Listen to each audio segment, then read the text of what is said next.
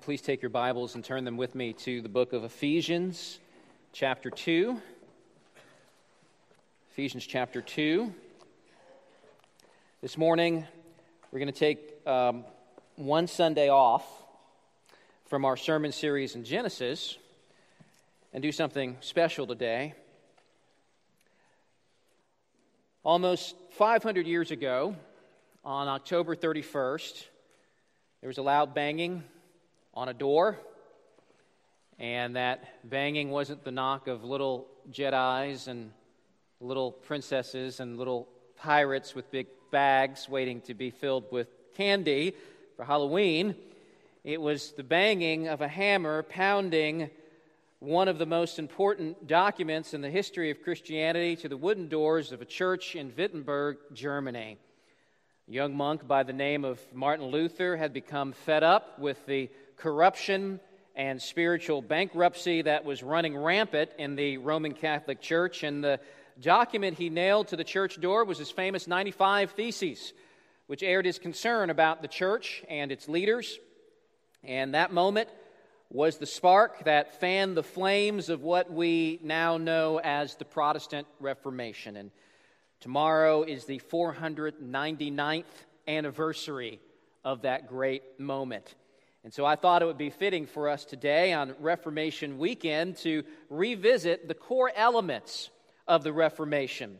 They are the core elements of what Harbin's Community Baptist Church believes in. They are truths and doctrines worth fighting for and worth dying for, and indeed, many have died for these truths. And it's important for us as a church to continue to remind ourselves and to fortify ourselves in these truths because if we ever stray from these truths as a church, we will have ceased to be a Christian church. If we ever stray from them in our own lives, then we will have ceased to be Christians. And so, with that said, I'd like you to stand with me now in honor of the reading of the Word of God. And I've, I've actually got, um, in addition to what we are all about to read here in Ephesians 2, I've got a couple of scriptures that I'd like to read before and after the Ephesians passage. There's the first one there. But he answered, Jesus answered, It is written, Man shall not live by bread alone, but by every word that comes from the mouth of God. And now let's go ahead and look at the one in Ephesians chapter 2. And you were dead in the trespasses and sins in which you once walked, following the course of this world, following the prince of the power of the air, the spirit that is now at work in the sons of disobedience, among whom we all once lived in the passions of our flesh, carrying out the desires of the body and the mind, and were by nature children of wrath like the rest of mankind. But God, being rich in mercy, because of the great love with which he loved us, even when we were dead in our trespasses, made us alive together with Christ. By grace you have been saved, and raised us up with him, and seated us with him in the heavenly places in Christ Jesus, so that in the coming ages he might show the immeasurable riches of his grace in kindness towards us in Christ Jesus. For by grace you have been saved, through faith and this is not your own doing. It is the gift of God, not a result of works, so that no one may boast. For we are his workmanship, created in Christ Jesus for good works, which God prepared beforehand that we should walk in them. And then the next verse I'd like us to look at Romans 11. For from him and through him and to him are all things. To him be glory forever. Amen. Let's pray. Father God, have mercy on me, a sinner who is attempting to do something very, very weighty and serious, which is preach the Word of God. And you know that I have nothing in and of myself to offer my brothers and sisters here this morning, but you have everything. And so, Father, I pray that, that through the worship service this morning, you would bless, you would help, you would encourage, you would even save Father, would you do that this morning? Father, thank you so much for your kindness and your mercy that you have shown to us in Christ Jesus. And we pray it in Jesus' name. Amen. You may be seated. Out of the Reformation arose five great pillars of truth. These truths had been part of the light of Christianity from the very beginning, but in the Middle Ages, that light had begun to dim, and so God had raised up men like Martin Luther and John Calvin and Zwingli and many others to fan the flame of truth again. And these five pillars are known as the, the five solas of the Protestant Reformation. Sola is a Latin word, it means only or alone. And the first of these solas is absolutely foundational, which is why I want to start with this one. It is sola scriptura, which means the scriptures alone. And the principle of sola scriptura is all about the supreme authority of the scriptures in matters of faith and practice. Everything we need to know about salvation and for our spiritual lives can be found in the scriptures we believe that this is the Word of God. And so we hear it, we trust it, we believe it, we obey it. In fact, we center and organize our very lives around it. From the very beginning, even going back to creation, we discover that humanity is wired by God in such a way that our very lives are to be bound up in His Word. God doesn't create Adam and Eve and then say, now you figure out how you should live. And good luck with that. Instead, God, He forms them, He makes them, and immediately He gives a word to them, a creation mandate telling them how now they shall live. But we also see immediately that God's revelatory word is not simply instructions for life. Instead, the word and our response to it is actually a matter of life and death. The day that you eat of the fruit of the tree of the knowledge of good and evil, God says, the day that you sever yourself from my word and turn away from my word and disregard my word, the day that you do that, you shall surely die. To receive the word of God brings life. To reject it brings death. And so when the devil comes as a serpent in Genesis chapter 3, his primary mode of attack against Eve is to assault and cast a shadow of doubt on the Word of God. He slithers up to Eve saying, Has God really said? Because he knows that if he can sever Adam and Eve from the Word, he can kill them. Later on, Jesus Christ who is God in the flesh, comes to earth, he brings a word. In fact, he is the very word of God in the flesh. And he says, Whoever hears my word and believes has eternal life. He does not come into judgment, but is passed from death to life. He says, Unless you believe that I am He, you will die in your sins. Unless you believe Jesus' words about himself and respond accordingly, you will surely die. So, our consideration of the Word of God is not just an academic matter, it's a matter of life and death. And the reformers recognized this, and one of the core debates of the Reformation was where can God's Word be found? The Roman Catholic Church said, in the Bible. And in the tradition of the church and in the teaching of the Pope in the magisterium. And from that arose all kinds of confusing teachings and beliefs that are not only, some of them not only not in the scriptures, but some of them that even contradict the scriptures. Everything from the idolatrous praying to saints to the doctrine of purgatory to the inappropriate exaltation of Mary untethered from God's Word, the Roman Catholic Church slid into strange superstitions like the fascination and veneration of holy relics.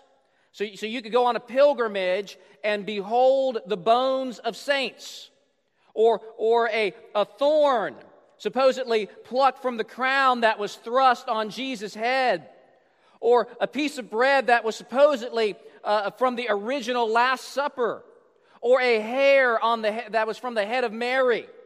And you could be blessed by God in venerating these, these relics. But in the midst of all of the strange teachings of the church, the most dangerous of the doctrines was the Roman Catholic doctrine of salvation and justification. You may be able to get some things wrong, but this one you can't get wrong. Life and death, heaven and hell are on the line. And so when you've got the Roman Catholic Church teaching one thing and you've got the Bible saying another thing, who wins? And the reformers recognized that the stakes in this battle were very high. 500 years later, we, the heirs of the Reformation, must continue the fight.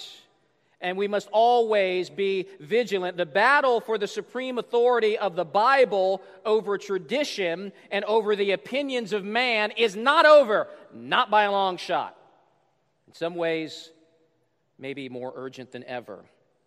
And I think perhaps where the battle for the Bible, the supremacy of the Word of God, where, where, the battle may be the most intense in our day in America, is not in the world of secular academia, but in supposedly evangelical churches and denominations all across the country. Just happened again the other day. It's getting to the point where I'm not even shocked by these news stories anymore. I'm expecting them. Yet another person regarded as a Christian leader. She's very popular. She's even got a show on HGTV. It's not Joanna Gaines. Some of you fans of Fixer Upper are starting to get a little nervous there. This is another woman who has influenced many, many women in churches she has now come out and endorsed gay marriage, though three years ago she affirmed what the Bible said about marriage, but that since been, has been deleted from her blog. Now, I feel like lately Steve and I have been addressing gay marriage and sexual ethics a lot. And it's not like I love to talk about it. Believe me, I, I would rather not talk about it. I'm sure Luther would have rather not had to talk about indulgences or whether the Pope could speak infallibly. But every age of the church has specific issues that arise, certain challenges that warrant a response from Bible believing Christians. That uh, the challenges that put us in the dock, so to speak, where we are forced to declare whether we really believe this is the Word of God or not. In the 1500s, there were different issues, like the greedy sale of indulgences in the Roman church indulgences, while supposedly available to spring people out of purgatory early, it was really just a big fundraising effort for the church. And there were other issues that led the reformers to stand on the Word of God and proclaim the truth. In spite of being persecuted, in spite of being mocked and ridiculed and scorned by the power brokers in the culture. Today, the Word of God is still being challenged, but in some different ways. And the sexual revolution is one of those big ways. In every age and moment in time in the history of the church, the serpent whispers different things in different ways, but the message is essentially the same. It's the message he whispered to Eve long ago Has God really said? And just as in the medieval church, there are large sections of the church today that are listening to the serpent. There are entire denominations. There, there are large, hipster, culturally cool, non denominational megachurches, and even churches that call themselves Baptist that are caving on this issue very quickly. And someone may argue, but Deemer, is, is the debate over marriage and sexuality, is, is, is that really a matter of life and death? The reformers were battling over big issues about salvation and justification. Life and death matters. This is just about sex. What's the big deal? What's the big deal? Or do you not know that the unrighteous will not inherit the kingdom of God? Do not be deceived. Neither the sexually immoral, nor idolaters, nor adulterers, nor men who practice homosexuality, nor thieves, nor the greedy, nor drunkards, nor revilers, nor swindlers will inherit the kingdom of God. Why, why, why, are you always talking about the, the, the sexual issues and, and, and, things like that? The reason why is because there's no, no church is going around saying that it's okay to be a thief.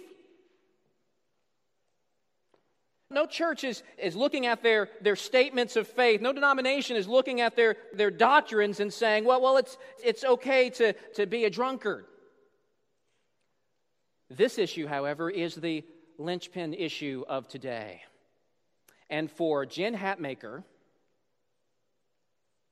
or the Presbyterian Church USA or anyone else who is supposedly, supposedly kind and loving, endorses, affirms, applauds, encourages sexual immorality.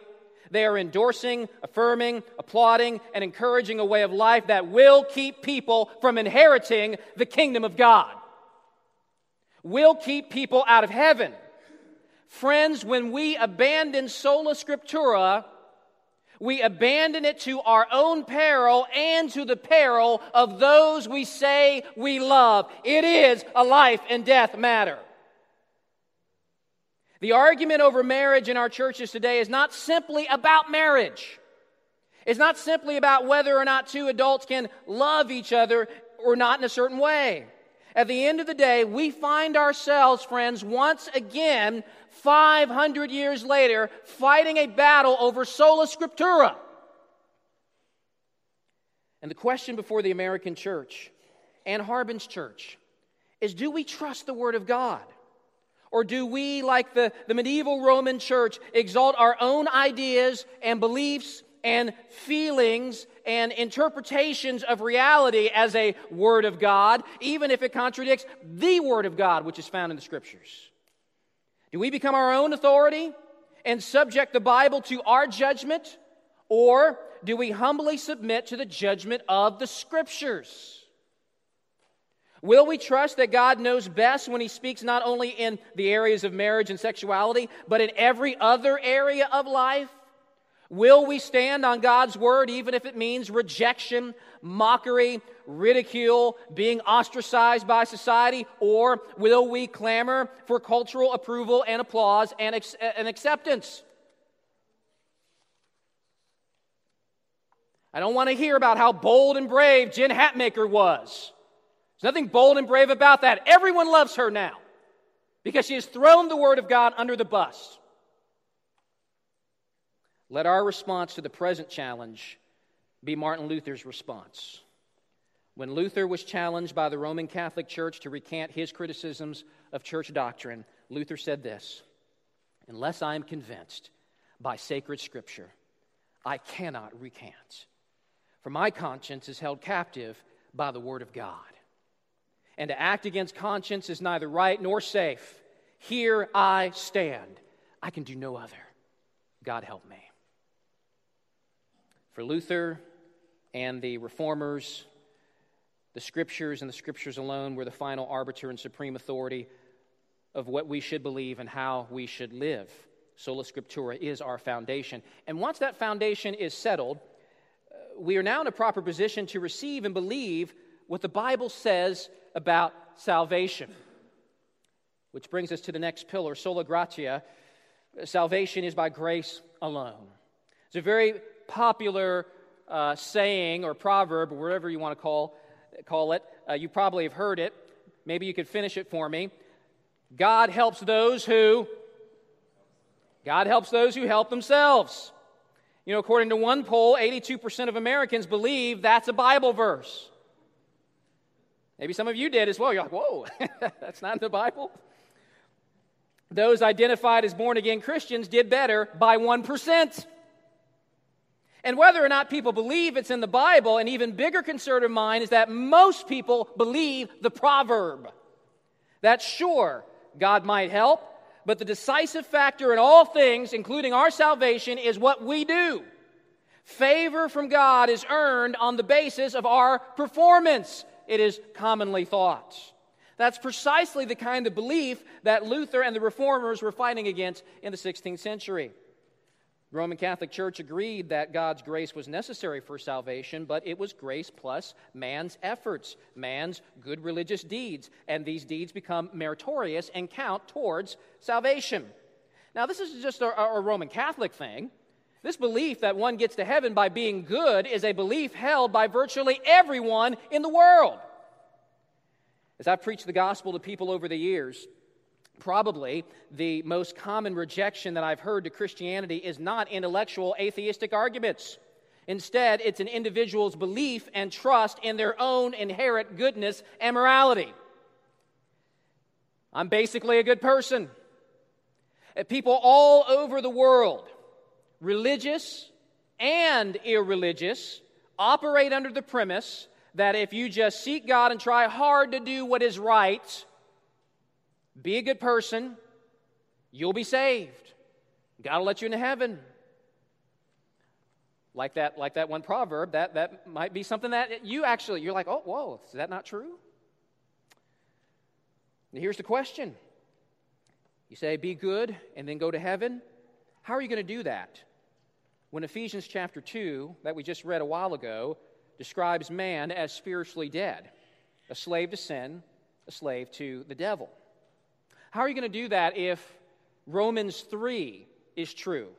You can turn there with me if you want. Romans 3. Paul is writing to people who think they can enter into heaven by trying to be good. And Romans 3, verse 10 says, None is righteous. And just in case you miss it, it he repeats it. He's quoting from the Old Testament. No, no, no, not one. No one understands. No one seeks for God. All have turned aside. Together they have become worthless. No one does good, not even one. I know that's a blow to your ego, but it's what the Word of God says. And then down in verse 20 it says, For by works of the law, no human being will be justified in his sight. So if you get to heaven by being good and no one does good, and you would be included in that no one, that's a problem. Now, turn to Romans 8 for more encouraging news. Romans 8, verse 7, describes the natural state of man. It says, For the mind that is set on the flesh is hostile to God, for it does not submit to God's law. Indeed, it cannot.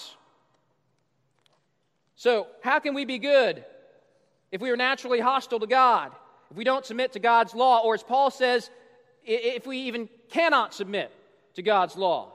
if it is in man's very nature to go away from God. So you can see how Christianity stands out from the other major religions of the world. It is nowhere near as optimistic about the human condition as other worldviews. You can take Islam, Mormonism, Roman Catholicism, Buddhism, or you can just take your average American pseudo religious person who maybe goes to church on Easter or Christmas, or you can take a drunk or a drug addict and they are all way too optimistic about the human condition. What all those groups of people and worldviews have in common is that you've got or can achieve enough goodness to make the decisive difference in your own salvation, to be made right with God. Man trusts in the goodness in his own heart. The Bible says the heart is deceitful and dreadfully wicked. You know, sometimes people will say, Oh, well, God understands, God knows my heart. I'm like, that should not be comforting to you, that God knows your heart. Man thinks he can achieve righteousness through his deeds. Bible says even man's righteous acts are like filthy rags, tattered and stained when presented before a holy and perfect God. So only the Bible forces us to look into the mirror and face what we really are dead, slaves, rebels, corrupt, guilty, and hellbound. That's really bad news. I know. And that's why the gospel is such good and glorious news. In Ephesians chapter 2, you can turn there with me again if you like. We'll be there for a little bit. In Ephesians 2, Paul is reminding Christians of their past condition before they were saved. He's reminding them of their spiritual deadness, their slavery to Satan, their slavery to sin. He tells them, We all by nature are children of wrath. But then he gets to the good news in verse 4. But God. And oh, how everything just hinges on those two words. Those are two of the most exciting words in the Bible. But God, being rich in mercy, because of the great love with which He loved us, even when we were dead in our trespasses, made us alive together with Christ. By grace you have been saved. There it is. Sola gratia. When things look the darkest and the bleakest for humanity, God steps in, God rescues us. This is what grace is, my friends. God helps those who help themselves. Don't count on that. That's not the gospel. The gospel is God helps the helpless. It's also about God helping and rescuing his enemies. Scripture says, while we were enemies, we were reconciled to God. Mankind is considered enemies of God in scriptures, co conspirators with Satan in this cosmic rebellion against God, deserving death and hell for our treason against him, but God. And so, what you have described in Ephesians 2 is a resurrection Paul says we were dead in sin and trespasses, but what did God do? He raised us up with him and seated us with him in the heavenly places in Christ Jesus. God raises us from spiritual death to life. He takes hard hearts that were hostile to God and he softens them and transforms them, and by his power, we become new creations, striving to follow God where we once ran from him. And all this is a work totally of God and not of man. But if that's true, if God's doing the work, what, what, what do we do? We do anything? Yes, God saves and rescues and changes and transforms, but that begs the question what must I do to be saved? You know, in Acts 16, the Apostle Paul is asked that very question. And Paul's reply isn't, be good. Paul doesn't say, be religious. Instead, he says to the man, believe in the Lord Jesus and you will be saved. In Ephesians 2, Paul explains it this way in verse 8 For by grace you have been saved through faith, not a result of works. And that brings us to our next great sola of the Reformation, sola fide, faith alone. The Catholic understanding of justification is that we, we need Christ's righteousness infused into us by various means of grace, like the sacraments. And then we cooperate with that grace to actually become righteous. In other words, in the Catholic system, God sees you as righteous when you actually become righteous through your own efforts. So, whether it happens here in this life or in the torment, torments of purgatory later on, you will never get into heaven unless you achieve the level of righteousness and holiness that God requires. And in Germany, the young monk Martin Luther was tormented by this. Luther knew his own sin. He knew his own guilt. He lived in constant torment over this. He would confess, he would pray, he would go on pilgrimages, he would serve, he would do religious deed after religious deed after religious deed, and he knew no peace. He fasted and he prayed and he bought indulgences and he punished himself and he slept without blankets outside in snowstorms. He lived an ascetic lifestyle and he thought if he, if he just did enough of that, maybe he could earn favor with God he would confess his sins sometimes for up to six hours at a time. Luther once said, If ever a monk got into heaven by monkery, it was I. Luther was the ultimate monk. He did it all. But in all of his monkery, there was never relief. There was never peace in his soul or in his mind.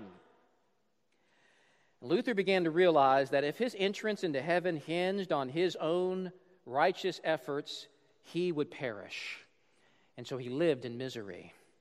And some of you in this room, you know exactly what that feels like. Some of you have experienced the crushing weight of your own sin, and you really know, you really understand that you are a mess, that you've got nothing to offer God in respects to righteousness. Some of you might be living in that moment right now. And church attendance and trying to do the right thing and being religious and all of your other efforts, they are not easing your conscience. That's, that's where Martin Luther was.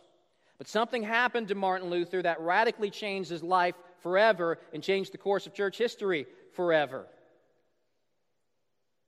Turn with me to Romans chapter 1. Romans 1. Luther was studying for a series of lectures that he was going to give on the book of Romans. And he was reading the first chapter, and he bumped into a verse that caused him great consternation. And in verse 16, for I am not ashamed of the gospel, for in it is the power of God for salvation to everyone who believes, to the Jew first and also to the Greek. For in it, in the gospel, the righteousness of God is revealed. Now, Luther struggled with these verses. And, and the reason why is because he was holding to the traditional Catholic view of justification and righteousness, that you acquire it through your works, through your efforts. And part of what contributed to the confusion was how the Roman Church's Latin Bibles translated verse 17. In verse 17, the word righteousness in Latin is justificare. And that word was understood to teach that justification is what happens when, through the sacraments of the church and through the, the person's good works, unrighteous people become righteous. But a breakthrough happened when he looked at Romans 1 in the original language Bible wasn't written in Latin, in case you didn't know. When he looked at Romans 1 in the original language, he found not the Latin word justificare, but the Greek word dikaiosune. And through study and exegesis, he came to realize that the sense of dikaiosune here in Romans 1 wasn't to make righteous, but instead to regard as righteous, or to count as righteous, or to declare as righteous. And this was Luther's breakthrough. The gospel is not about trying to be good. And if you're lucky, you'll garner enough righteousness to be saved and get into heaven. It's not a righteousness you receive by your works. Instead, it's a righteousness declared by God. In other words, you're not righteous because of your works. You're counted as righteous when God says you're righteous. And the light bulb came on for Luther that the righteousness that would save him was not his own. He would instead be saved by a foreign righteousness, an alien righteousness. Indeed, Luther would be covered by the very righteousness of Christ himself. And therefore, God could declare Luther righteous. And that gift of righteousness is received by faith. So Romans 1:17 goes on to say, for in it, the gospel, the righteousness of God is revealed from faith for faith, as it is written, the righteous shall live by faith. I want you to imagine how Luther felt. After all that guilt, after all that struggle to be good, after trying and failing and trying and failing and struggling against his own sin and depravity, suddenly his life was changed.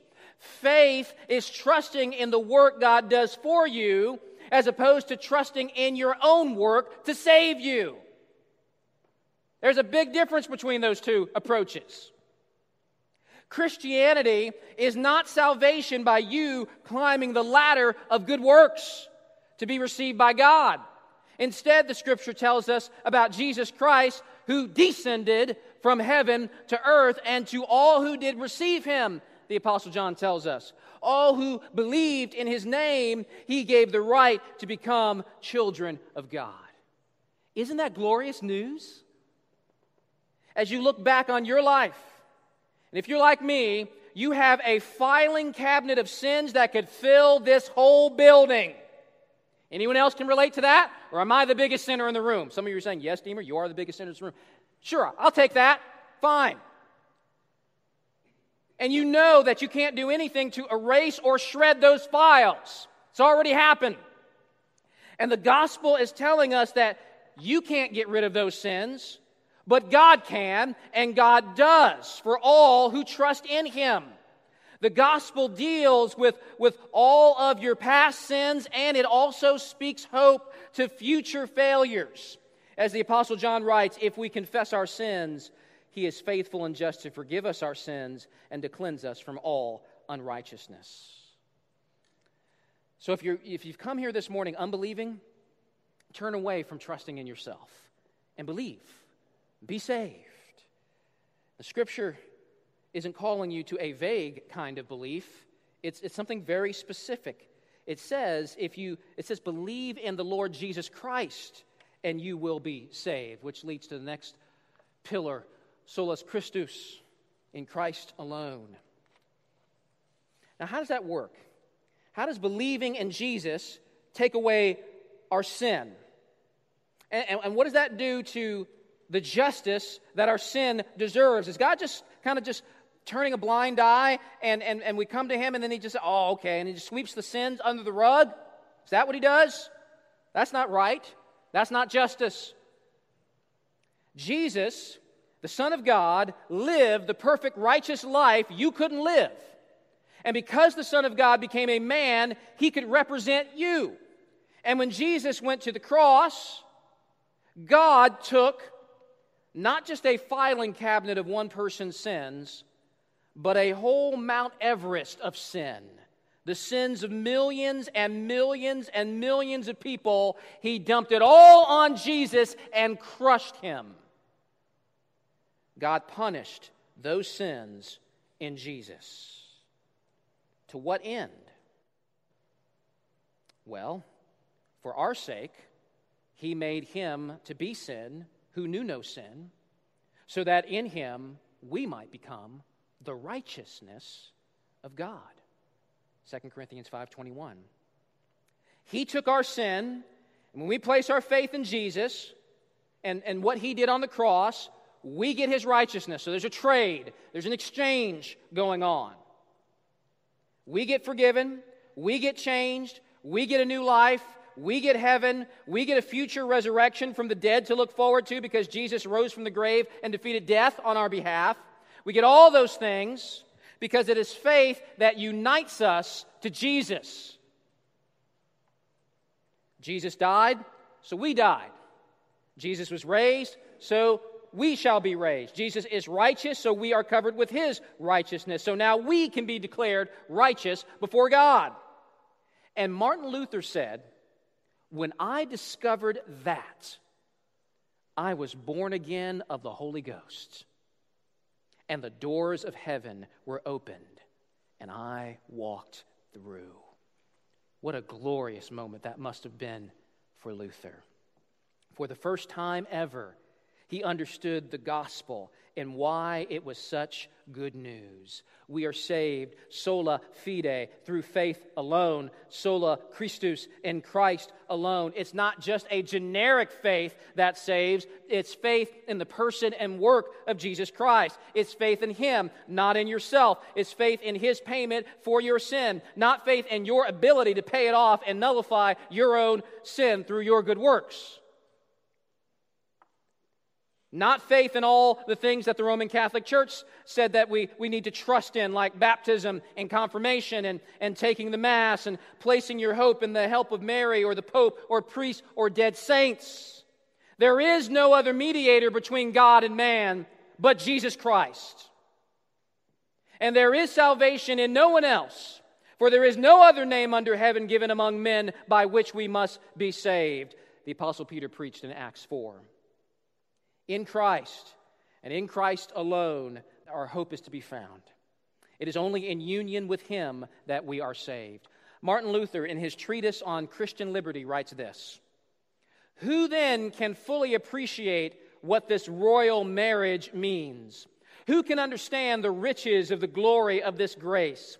Here, this rich and divine bridegroom Christ marries this poor, wicked harlot redeems her from all her evil, and adorns her with all his goodness. Her sins cannot now destroy her, since they are laid upon Christ and swallowed up by him.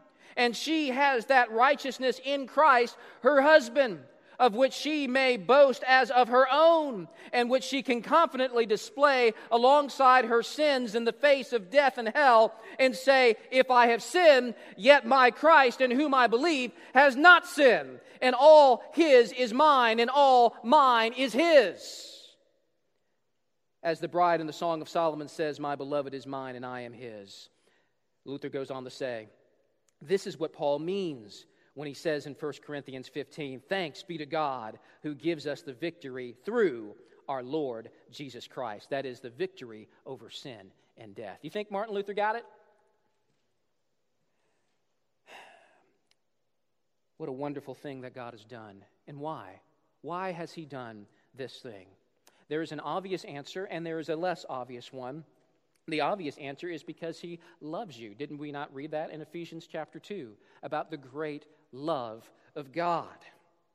Despite your sin, your spiritual ugliness, he has great affection and passion for you and loves you more than you love you. We know that part. But here's the other part that we sometimes miss, and that's that God has another passion. As much as God loves you and is passionate about you, there is something that He is even more passionate about, that He's even more zealous for, and that is His glory. And that brings us to the final sola. Soli Deo Gloria, the glory of God alone. Every aspect of our lives is to bring glory to God, including our, our very salvation. You can look at Ephesians chapter 2, verse 8. Again, Paul says, By grace you have been saved through faith, and this is not your own doing. It is the gift of God, not a result of works, so that no one may boast. Don't miss the end of that verse. So that no one may boast, may brag. Well, I did something. It was a tag team effort between me and God. He did, you know, 99%, and I did one, but I did something. No one can brag. God does the saving. God does the raising. God even gives the gift of faith to the believer so that they can actually believe in the first place. And this leaves no room for boasting. No one can stand before for God or, or man and say, I, I helped myself to, to believe. I was able to muster up yeah, I know that my, my heart was as cold as stone, and, and I know I was dead, and I know and I was hostile to God, and, and all of these sorts of things, but somehow I was able to birth myself and make myself born again. Doesn't happen that way. Give glory to God. Don't take one shred of glory for yourself, for your salvation. There's any boasting to be directed at anybody, God wants the boasting to be directed towards Him. God saves you to show you how great and wonderful He is, not to create a testimony about how awesome you are. He saves you to put His glory on display. If you're still in Ephesians 2, you can go back up to verse 7. It says that God has saved us so Okay, that so means, you know, the, the, the, reason why, why has God saved us? God has saved us so that in the coming ages he might show the immeasurable riches of his grace and kindness towards us in Christ Jesus. We are meant to be an ongoing, eternal display of God's kindness for the next 10 trillion years and more. Look at verse 10. We are not saved by works but it says that we are his workmanship, created in Christ Jesus for good works, which God prepared beforehand that we should walk in them. That, that word workmanship in the, the Greek is poema. We actually get our word poem from it. Suppose you could say, in a sense, that you are God's poem, you are God's work of art. If you've ever been to an art gallery and have marveled at a beautiful piece of art, you recognize that that ultimately says something about the artist. It, it gives glory to the artist as he puts his workmanship on display. If you look over at uh, Ephesians chapter 3, it says that God's purpose for saving us, in verse 10, God's purpose for saving us is that through the church, the manifold wisdom of God might now be made known to the rulers and authorities in the heavenly places. That is one of the most amazing verses in the Bible about the church. Through the church, the manifold wisdom of God might now be made known to the rulers and authorities in the heavenly places. Who are the rulers and the authorities in the heavenly places? Now, those are, those are in general angelic beings.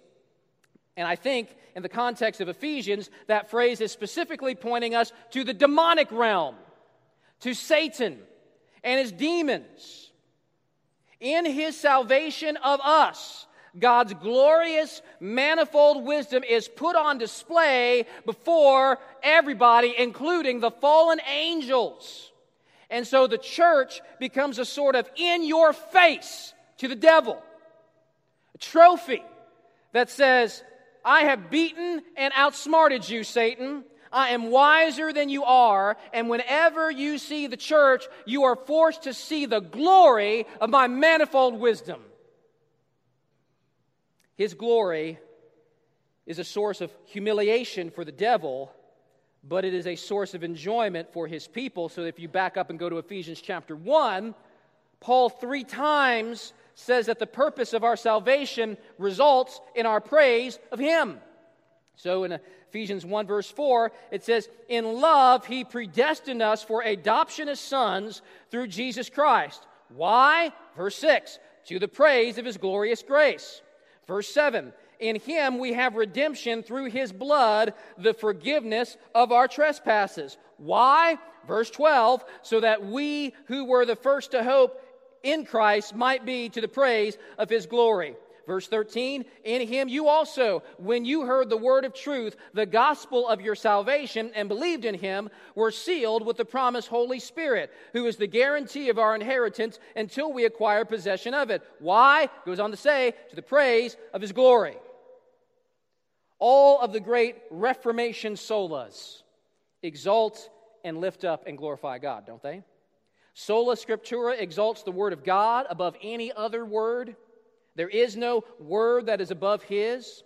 Sola gratia exalts God because it demonstrates God's power and love in taking helpless sinners and liberating them from the tyranny of the devil. Sola fide exalts God because we are reminded that no work we can boast about saves us.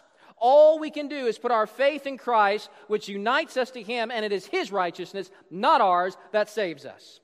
Solus Christus, Christ alone, exalts the supremacy of the Son of God above all else. He is the, the better mediator. He is the better lamb, the better sacrifice, the better priest. His blood is a better blood.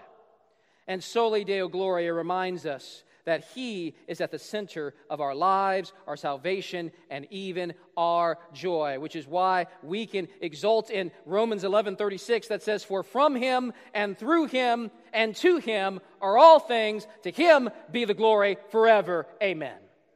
Let's pray. Father in heaven, thank you so much for magnifying your glory through your word in creation, through salvation. Father, would you, would you help us to, to exult and enjoy your glory more? Father, sometimes we are so self centered and we make life all about us. And yet, Father, you know that, that, that, that life is all about you. You are at the center of the universe. We aren't. And, and, that is true, and it is also for our good that your glory be on display. It is for our good that you are at the center, because it is you that is the supreme treasure, and it's you that can give us more joy and peace and satisfaction than anything else in the world. So we need your glory. We need it to be put on display. Not just to save us, but for our joy forever. Father, I pray that you would give us a, a boldness moving forward in a culture that is becoming increasingly hostile to you and to your word. The Reformation must continue. We, we must continue to, to lay hold of those, those principles that our forefathers uh, taught hundreds of years ago and even died for hundreds of years ago. That there's coming a time now in our country where we need some new Martin Luthers. Martin Luther wasn't a God, he wasn't a perfect man. There's many things wrong with him. But you gave him a boldness about the truth, a boldness about the gospel, a boldness to stick his neck out, put his life on the line for you and for your truth. Where are the Luthers today? Father, raise up some Luthers from within this church to be your representative, to be your ambassador. Father, I pray for anyone in this room who has walked in unbelieving that they may walk out believing, trusting in you and in your truth. Father, let them, let them have the appropriate regard for the scriptures. And Father, let them recognize that their hope and their salvation is through grace alone, in grace alone, through faith alone, in Christ alone, for the glory of God alone. Father, as we move into this final song, I pray that you would help us to continue to worship you in spirit and in truth. And I pray these things in Jesus' name. Amen.